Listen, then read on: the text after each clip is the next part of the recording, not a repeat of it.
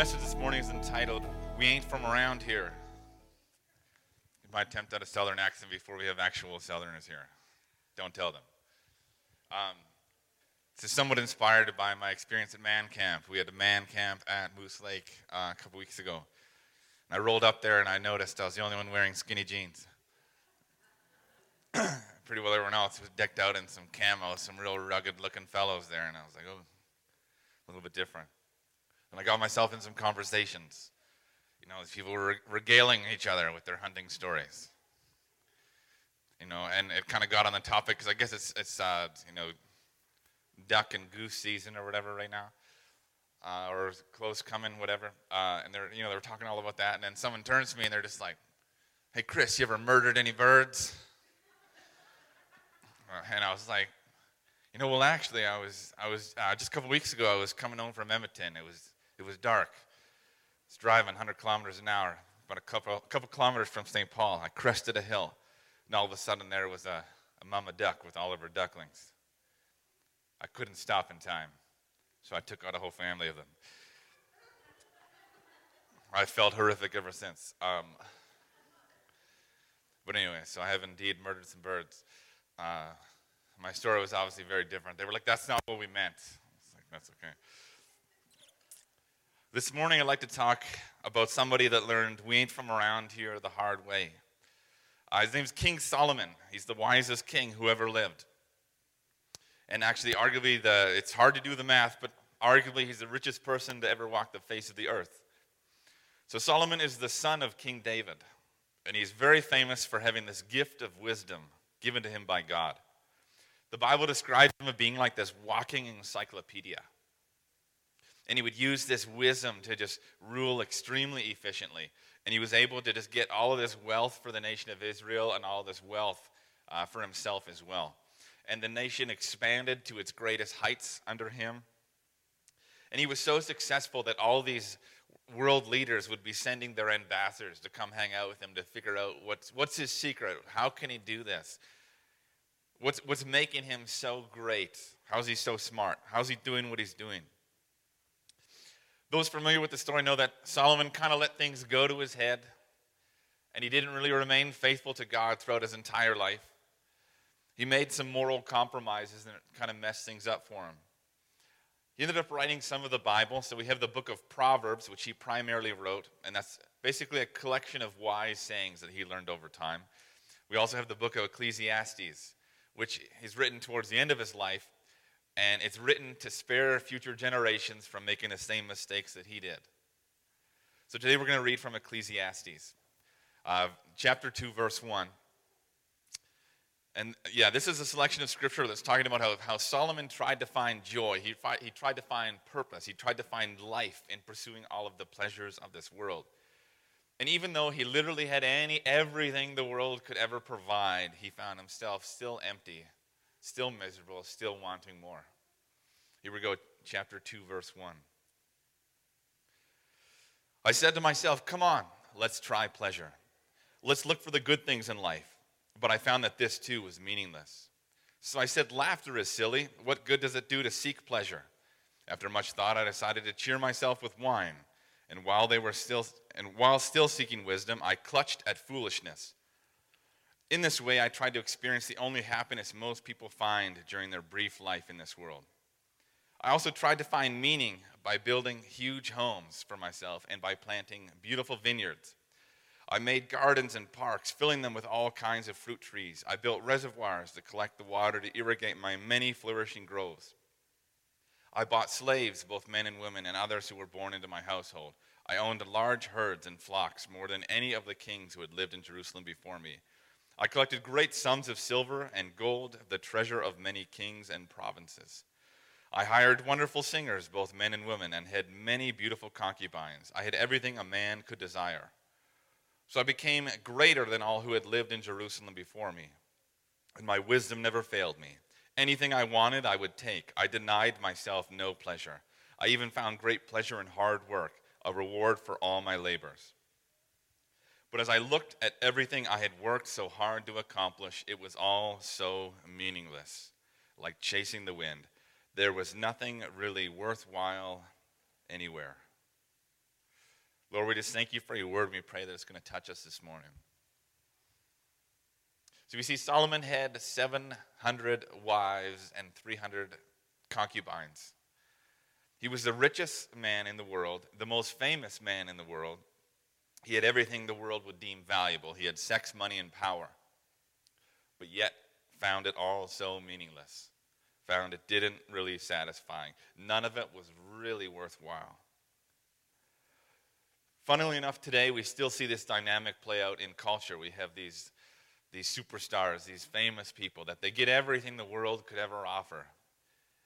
And yet, time and again, they find themselves still searching for more. Still not happy, still miserable. Sometimes they're so down in the dumps about it that they've climbed to the height, you know, the, the highest heights on earth, and they still don't like the view. And sometimes even find themselves being suicidal. You know, you'd think after hearing multiple of these stories that we'd wise up and say, we need to build our life on what matters. We need to pursue what really matters live a life of, of true meaning. But time and again, we find ourselves pining after these same worldly desires. This, and we, we find ourselves pursuing the same worldly pleasures. And like Solomon says, all we're really doing is chasing the wind. We're wasting our time. Uh, when I was driving home, I think from church a couple weeks ago, this, uh, this song happened to come on my, uh,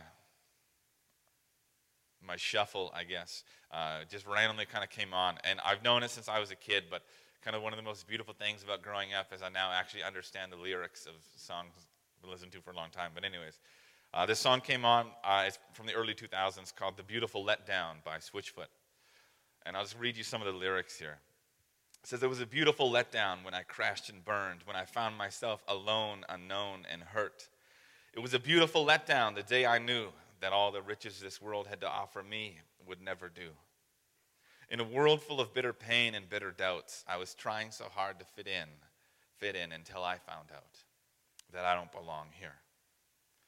The song's really about chasing after all the world has to offer, but only for it to fail on you, to find yourself let down, but in that letdown, realizing the beauty in that, and the beauty in being let down by the world because you've been now adjusted to go after what really matters. And this realization that we're trying to fit into a place that we don't belong. And that whole we don't belong here, we ain't from around here, that was really just hitting home for me and while I was writing this message. And that's the reason why people like King Solomon or the rich and famous today can pursue all the world has to offer and still find themselves empty and wanting more. We're not from around here. See, we're not actually made for this world. We're made for heaven. We're designed with heaven in mind. We're actually spiritual beings having a temporary physical experience. And because of that, this physical world cannot ever truly satisfy us because it's a physical world and we're spiritual beings.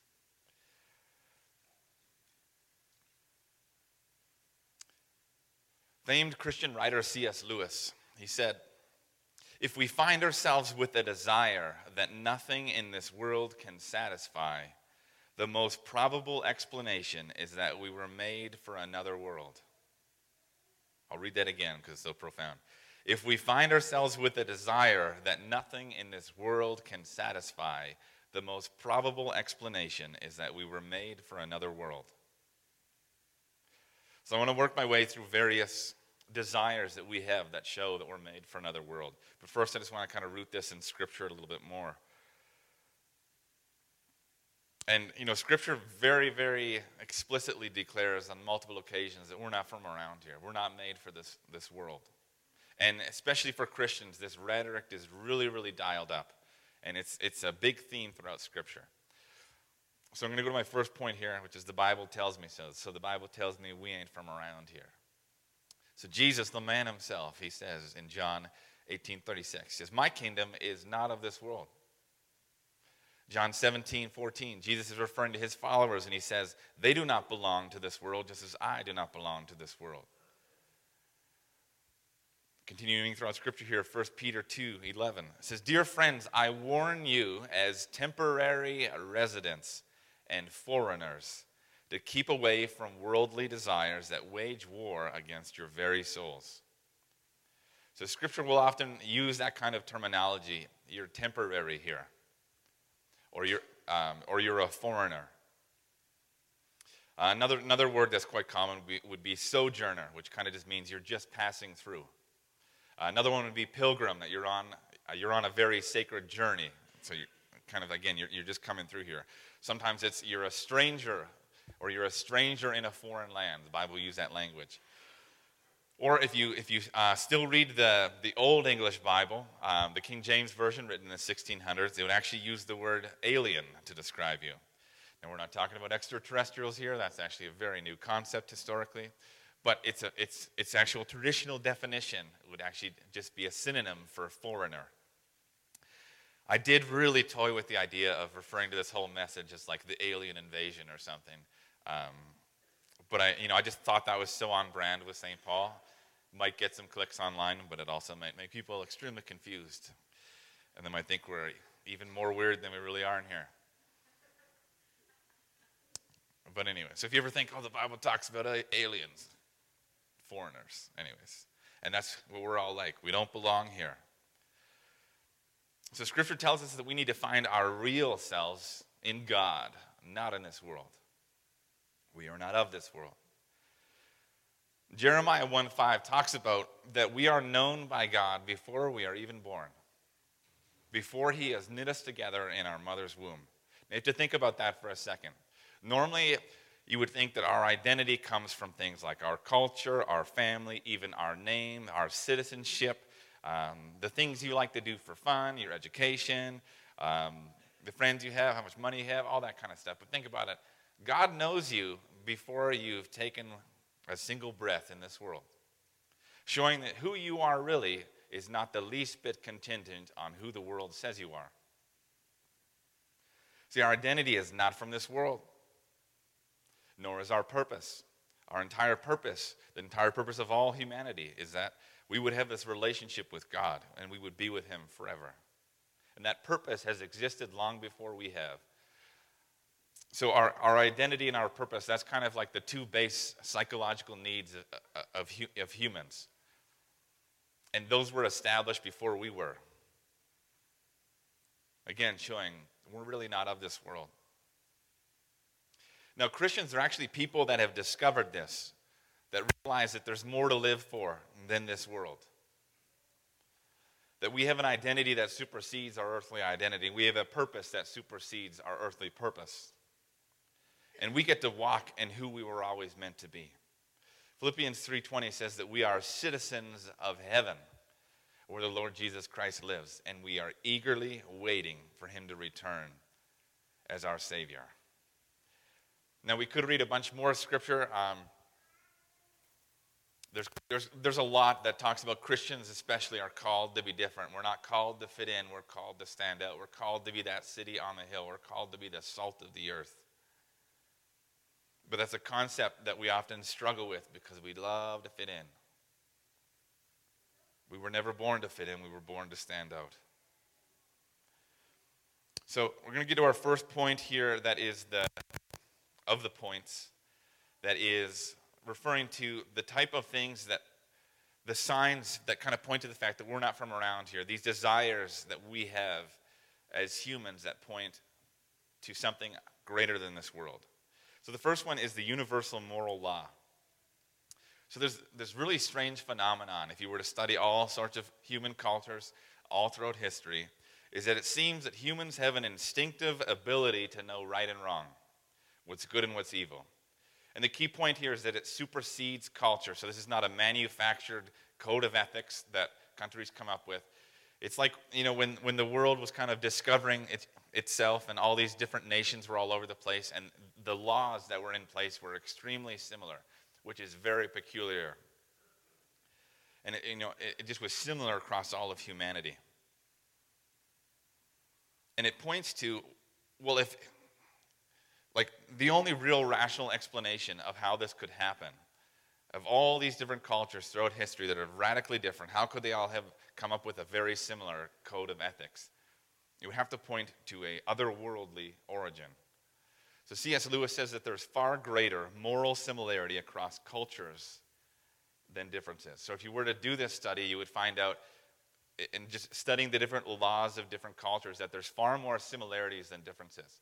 Seemingly, human beings, without really being told, without communicating with one another, came up with the same standards for good and evil, right and wrong. Oxford University actually did a study on this and they corroborated C.S. Lewis's uh, claim there. And they studied all sorts of different cultures and they found that there was like this universal morality, this existence of shared values, things like considering the needs of others, cooperation, loyalty, reciprocity, bravery, respect, fairness. It goes on. Now, this is a very, very peculiar thing because within the typical explanation for our existence within the world, um, you could refer to as the uh, naturalism, meaning there is no supernatural element involved. Um, that would come from Darwinian evolution. We just evolved, you know, it, it all just happened magically somehow over billions of years. It's just all science. There's no God involved. So naturalism, that's kind of the the dominating philo- uh, philosophy. But yeah, it doesn't have a good explanation of how this could happen. How could you have all sorts of different cultures with the same or very, very similar code of ethics, same mor- the same morals without ever communicating with, with each other until much further down the line historically? And also within you know, that Darwinian theory, the whole, uh, like, the thing about evolution is it's like, it's pretty nasty. It's all about survival of the fittest. It's all about the strongest um, dominating the weak kind of like a dog eat dog society. So, if, if, if, that's our origin and that's how we developed as humans, how in the world would we have such phenomenal ethics that take care of one another and stand up for, for what's right? It really does not match very well with the secular definition for our existence. Of course, though, the Bible tells us exactly why this is. Paul answers this in Romans when he is explaining how these Gentiles, as Christianity is spreading, and they're, they're meeting all these Greek people from all over the place, these non Jewish people that weren't taught the Old Testament scriptures. They weren't taught all the, all the laws of God. But they kept finding that they had this instinctive knowledge of God's law. Romans 2 14 and 15 here says, Even Gentiles who do not have God's written law show that they know his law when they instinctively obey it, even without having heard it. They demonstrate that God's law is written in their hearts for their own conscience, and their thoughts either accuse them or tell them that they are doing right. So, the conscience that we all have, that every human being has, that's something that God has put within us. Um, uh, Paul takes this concept from Jeremiah 31 33, where God's talking and he says, I will put the law within them, I will write it on their hearts. So, everyone actually has the law of God written on their heart. That's why we have like the, the, this conscience, this guide within us that's telling us this is right, this is wrong. And that's kind of the, the biblical explanation of why we end up in a culture, or sorry, in a world where all these different cultures somehow instinctively have this idea of what's right and wrong and have an agreement, a very significant agreement within that. So here's another phenomenon that, that happens here. This is the fascination with the supernatural and eternity. So, again, you study history, you go through all these different cultures, you're going to find a continual fascination with the supernatural. Once again, if you look at the predominant philosophical theory of human's existence, naturalism, again, meaning there is no supernatural, it literally makes zero sense of why there is so much interest in the supernatural if we come from no supernatural whatsoever. It's a direct contradiction of itself. So, where would that come from? What's going on here? So Romans 1 answers this real well. This is not on my PowerPoint because God told me this right before I walked into church today, and I was like, man, what is this great Bible verse come to me so last minute? But anyways, Romans 1 it says that God makes the truth known about him obvious to everybody. Through everything he has made, his qualities are clear. His eternal power and divine nature are there for people to see. He actually goes so far to say that there is no excuse for not knowing him. Also, biblically, Jesus says that he is drawing everyone towards himself. God is on the move, drawing every human being. Whether they believe in him or not, whether they even think the supernatural exists or not, he is there drawing them towards himself. Um, John 15, 16 talks about that, you know, God is the one who gets the relationship going between us. He's, he kicks things off, He starts things off. We don't go and find Him, He comes and finds us. Another way of saying this, John 4 19 says, God loved us first. He started the relationship between us. In John 6 44, Jesus says that we would actually never find God if God wasn't drawing people to Himself first. So, why does the, you know, this humanity have this obsession with the supernatural? Even in a society that promotes naturalism. That's because God Himself is drawing all men unto Him. He is making Himself obvious that they would understand His power and His nature to the point that no one will have any, have any excuse for not knowing Him. Also, of note is that our origin as humans, according to the Bible, is that we started in the Garden of Eden. We started in paradise with God. We started in His supernatural presence, surrounded by supernatural beings. That's our origin as humanity. And I would say that we, ever since then, have had this yearning to return to that. It's basically passed through you know, our DNA in our system that we were born for the supernatural. We were born to be surrounded by it, to live with it. Also, interestingly enough, if you were to do a survey of the, you know, the most popular movies of all time, you're going to find, strangely enough, that the vast, vast majority of the top movies of all time all deal with supernatural power or just the supernatural in some way. The world is obsessed with this. And just think of all the books, et cetera, et cetera, all the stuff that's out there. Another thing that we're, we're just obsessed with as, hum, as humans, and it's just all over the place throughout culture, throughout history, is this fascination, this obsession with eternity, thinking about what happens after the end of our lives, what happens after death. Another good biblical explanation of why this is the case. Ecclesiastes 3:11, Solomon writes that God has placed eternity in our hearts. So similar to how he's written his law on our hearts, he has also given us this desire towards eternity to always have this desire of what's going to happen after I die. Every human being walks around with that within them. What's going to happen after I die? There is, there is a life beyond the next. Again, that, that's a pretty weird thing within the whole naturalism uh, framework we're taught here in school today. No good explanation for why that is secularly. It's also worth noting that of all the people that talked about life after death, the only person to show that they actually have power over death is Jesus. When he rose from the grave and showed that the eternity he's talking about is obviously the correct one. Fourthly, another strange human phenomenon that shows we are not, we're not from around here is the continual pursuit towards utopia. For those who don't know what that word means, that's another word for paradise. See, we have a very strange obsession with this as people, both on the societal level, creating a societal utopia, but also a personal one as well, creating a societal paradise or a personal paradise. And again, you look throughout humanity, you look throughout history, look at all these different cultures, different religions, and you're going to see this element there as well.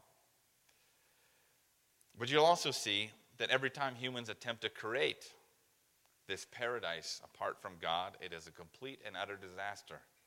It can't be done. See, perfection can only come from perfection. We are humans and we are not perfect in all of our ways. We are fallible creatures. Perfection is a human impossibility. I know one of the things I struggle with is perfectionism. And I need to be reminded that I, it's literally impossible, Chris. It's literally impossible. You're a human. But it's a strange thing that we have just deep within us. We, we just really like when things are perfect. Why is that? And we project that in this our own little perfect scenario of what we want life to be like that. We project that into society. But every attempt we try at it, we fail.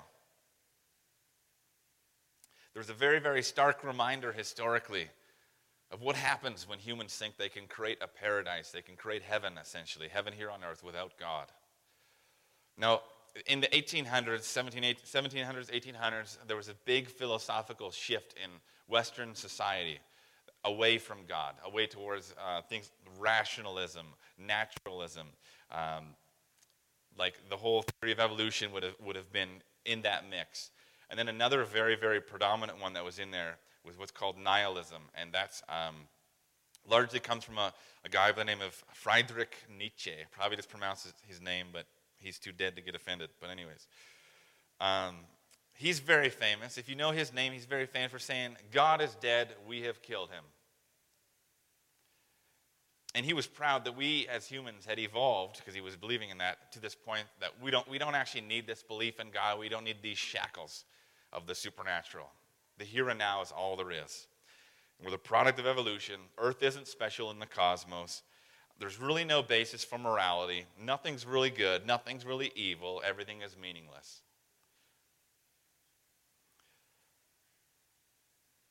Though Nietzsche didn't really believe in God, he did kind of wonder what was going to happen to society if we abandoned God, if we moved away from his morals, from his ways, from you know, the meaning and the purpose that we get from, from being created in the image of God. He did wonder about that.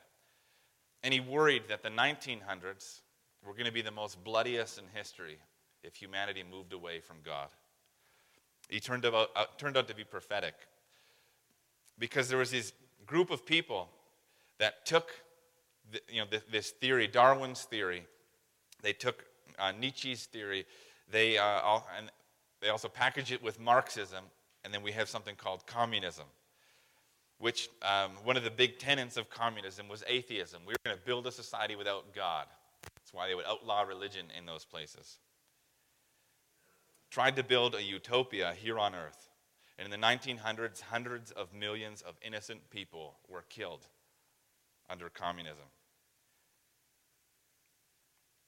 See, every attempt of, hum- of human beings at creating a utopian society has failed miserably. And again, even on a personal level, you try to create a paradise, it's actually impossible because there's some problems we can't fix. Scripture talks about this. Scripture talks about that all of creation is cursed, Romans 8 20 and 21. So, against its will, all creation was subjected to God's curse. But with eager hope, the creation looks forward to the day when it will join God's children in glorious freedom from death and decay. So, the whole world is messed up because of sin, because of our rebellion against God. Verse 23 in that chapter goes on to say that us as humans, we long that our bodies would be released from sin and suffering. So that's one of the drives behind the human desire for utopia, the human desire uh, for this perfect society. We want to live in a society without pain, a society without evil, a society know, without crime, a society without suffering. We want to live our own personal life. We don't want any of that in our personal life. This is a longing that's within us. And again, it's been in there since the beginning because that's, that was our origin as, human, as humans.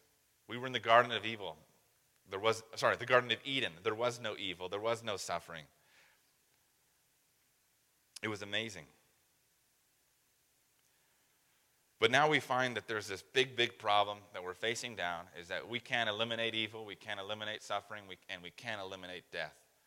So even if you build yourself, you know, quite the little nest egg in this world, you're going to lose it all.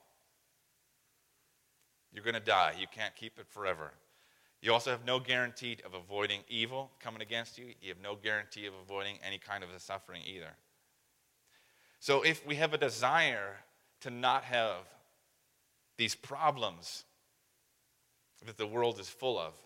And we have no ability to solve those problems, but we yearn not to have them. It again is showing that we are made for something beyond this world. If we're yearning for things that this world can't offer, it is showing that we're not from around here. If we are yearning for perfection, it shows that we were designed for a perfect world. We know scripturally the only way that's happening is with God in heaven. When we return to the original design, and we get to go back to living in paradise with God. Revelations 21, 3 through 4. This is John when he has a vision of heaven, the, the heaven to come. He says, I heard a loud shout from the throne saying, Look, God's home is now among his people. He will live with them, and they will be his people. God himself will be with them. He will wipe every tear from their eyes, and there will be no more death, or sorrow, or crying, or pain. All these things are gone forever. Our bodies are yearning to experience that. It's woven into us, you know, right down to the cellular level, to desperately want a life where there will be no more crying, no more death, no more sorrow, no more pain, and all of it will just be gone for forever. Next point here is another strange human phenomenon we have is the obsession with love and affirmation. See, we live in a world that's obsessed with love. Some studies would show that 90% of the songs that are written are love songs to some degree. It's kind of annoying in my mind. Use some creativity, come on. But anyway, 90% of the song written about love and relationships. Then again, think of all the books written with some sort of romantic element. Or just think of the movies. It's all over the place, all over our culture. Or just think kind of more so at a personal level how there's this powerful driving force of love. Love will make people do crazy things, as they say. Love will even make somebody lay their life down for somebody else. Again, no real good explanation in a world of naturalism, in a world of dog eat dog, survival of the fittest, why love would be so powerful like that. You'd think we would just not care. Also, what's interesting is that rejection is arguably the most painful emotion that we experience as humans. It's horrific. Why does it bother us so much? Again, in the world of evolution and naturalism, that should be happening all the time. We should be used to it. But it hurts. Rejection hurts terribly. No real good secular explanation of why that just sears our soul the way it does. But the Bible has a great explanation for all this, as always. 1 John 4, verse 7 says, Dear friends, let us continue to love one another, for love comes from God. And then the rest of the chapter goes on to say repeatedly, God is love. See, God is the very personification of love. So it's no surprise that humans that are designed in his image would also have love as one of the foremost defining characteristics of their life. We also know that God's love is unconditional, it's unfailing. The love that we were always designed for is one that we could never escape from, one that we could never earn, one that we could never unearn. His love is unconditional. That is why rejection hurts so badly, because we were never designed for it. We were designed to be in perfect love with God, a God that loves us unconditionally, loves us unfailingly for all of eternity. But herein we live in a world where we are constantly hurt by, love, hurt by love, and we feel this, this rejection. And we can't handle it very well because we weren't designed for it. So, again, there's this strange phenomenon that people are craving a love that the world can't actually satisfy. Showing that we're craving for something above this world. We're craving perfect love. Even in the most wonderful, loving relationship you can be in, that love still fails. That person still is gonna, still is going to hurt you. And it will leave you wondering and, and wanting more and yearning towards this perfect love. But the world can never provide that. Yet we have this deep, deep yearning for it. Another thing as humans is that we are wired for affirmation. We love when someone tells us, Good job, well done, you made it, you did it, you're great. Now just look at little children and how much they just crave affirmation. They just light up when they receive it. I don't know what the kids are going to do today in children's church, but when they come out, uh, they might have, you know, this little craft they made or this little coloring thing that they did. And you just watch that they'll come up to their parents and show, look what I did, look what I did. And then, let's get real here, even though it's a terrible drawing, whatever, the, the parent will just grab them and hug them and be like, this is amazing. This is, this is so great. You did such a good job and they just feel so proud and so wonderful. Just watch their faces when they're up here and they're being treated like they're special, which is one of our goals as a church. That's the way Jesus treated kids. They love it. So it's in us. It's in us, like right from the very beginning. But here's the problem again. You could be the most famous, the most decorated, the most awarded person on the face of the earth and still be craving more. Again, some of the most famous people out there that have all the awards, that have all the affirmation, that have all sorts of people saying, You're great, you're awesome, you're good at what you do. You would think they would be the happiest people on earth, being so beloved. But time and again, they complain of being absolutely miserable. What's going on here? See, Solomon was like this. He literally was like the most famous guy. People around him constantly saying, You're amazing. You're literally the smartest person who has ever lived. Everything you do is great. And he just had like this posse of people surrounding him continually, pumping him up. Yet he felt terrible. He had all of that, and he was like, This is meaningless. So, again, we have a desire for affirmation that the world can't completely fill. It helps a little bit, but you could get all the affirmation in the world, all the kudos, all the good for yous, all the we love you, you're great. You get all of that and still be wanting more. Here's something cool. Every human being was designed to hear the words, Well done, good and faithful servant. As we enter into heaven and receive our eternal reward, those are the words that we are designed to hear. Those are the words that we are designed to work for. That is the affirmation that we crave as human beings for God to say, the God of all creation, to say, Well done, good and faithful servant.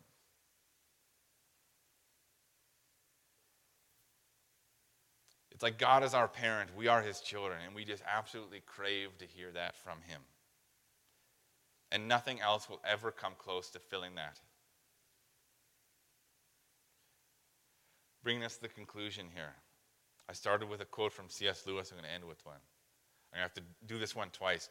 Um, I love C.S. Lewis. The only problem is I have to read him like three times to understand him. Uh, yeah, he's deep like that, and he uses a lot of big words. But, anyways, here we go. Here's another quote. Says, All your life, an unattainable ecstasy has hovered just beyond your grasp of your consciousness. The day is coming when you will, wa- when you will wake to find, beyond all hope, you have attained it, or else that it was within your reach and you lost it forever. I'll say it again. All your life, an unattainable ecstasy has hovered just beyond the grasp of your consciousness. The day is coming when you will wake to find, beyond all hope, that you have attained it, or else that it was within your reach and you lost it forever. See, all these desires that we have for these things that the world can't truly satisfy, they're not delusions, but rather they're indicators of our truest situation. That's that we don't belong here. Now, we can try to satisfy these desires with the world, but as Solomon said, that's really meaningless. That's a failing endeavor. It's like chasing the wind. You're never going to chase it. You'll never be truly satisfied. You're truly wasting your time. Or we can experience the, ecstasy of all of our wildest desires and dreams and longings of our heart becoming true when we get to enter into heaven and get to live with God for forever. At the end of our life, we are either going to experience that amazing feeling of everything we've ever longed for being met, every desire we've ever had being met, every dream we ever had being met. Or we're going to be met with this horrific situation where we realize that all of our desires, all of our longings of our life were so close. We were so close to grasp, grasping them, but we chose to go after the world instead of after God.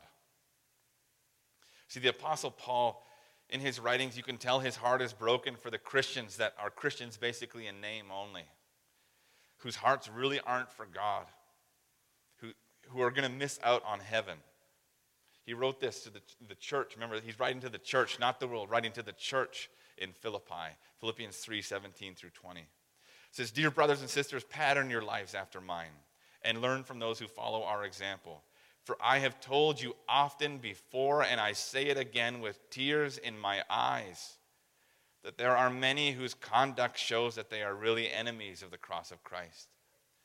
They are headed for destruction. Their God is their appetite. They brag about shameful things and they think only about this life here on earth. But we are citizens of heaven where the Lord Jesus Christ lives, and we are eagerly waiting for him to return as our Savior. He also wrote to the church in Colossus. We have this in the letter of Colossians 3 1 to 4. It says, Since you have been raised to a new life with Christ, set your sights on the realities of heaven where Christ sits in the place of honor at God's right hand. Think about the things of heaven, not the things of earth. For you died to this life, and your real life is hidden with Christ in God.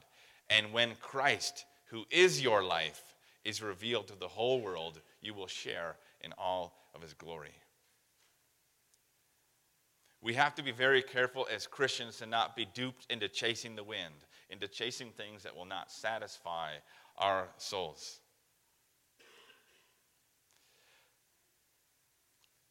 lest we come to the end of our life and realize that all the pursuits of our life were completely meaningless. We end up like Solomon did. We could have it all, but still be found lacking. Or, or lest, you know, we, we spent our entire life chasing everything the world had to offer, and then we miss out on heaven. You know what? And God's not being mean when He's not allowing people into heaven basically what heaven and hell are is you basically are choosing where you get to go. If, if, if your life shows that you want the things of God, that you want to be with God, that He is, is your foremost love, He is the love of your life, well, yeah, heaven's the place you're going to go. If you are more so concerned with everything else and the things that not, aren't God, that's, what, that's what hell is. It's, it's being apart from God and all of His goodness.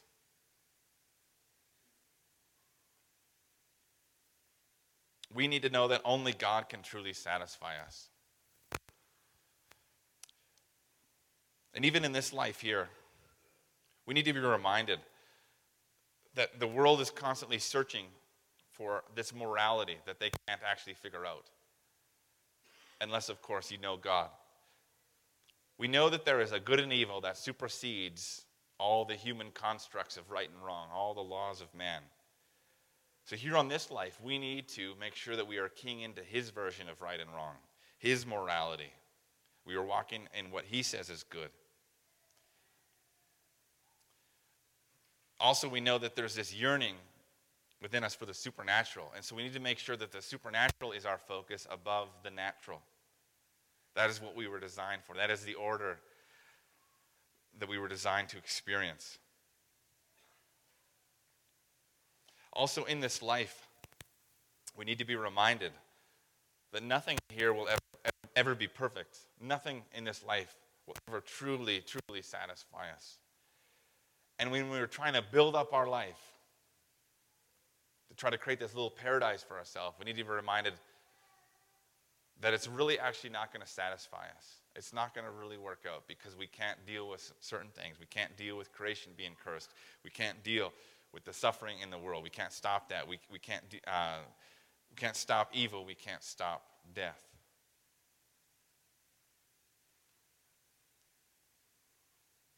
We also need to be reminded when we're out there in this world searching for love, we need to be reminded first and foremost there's only one love that's going to truly satisfy you.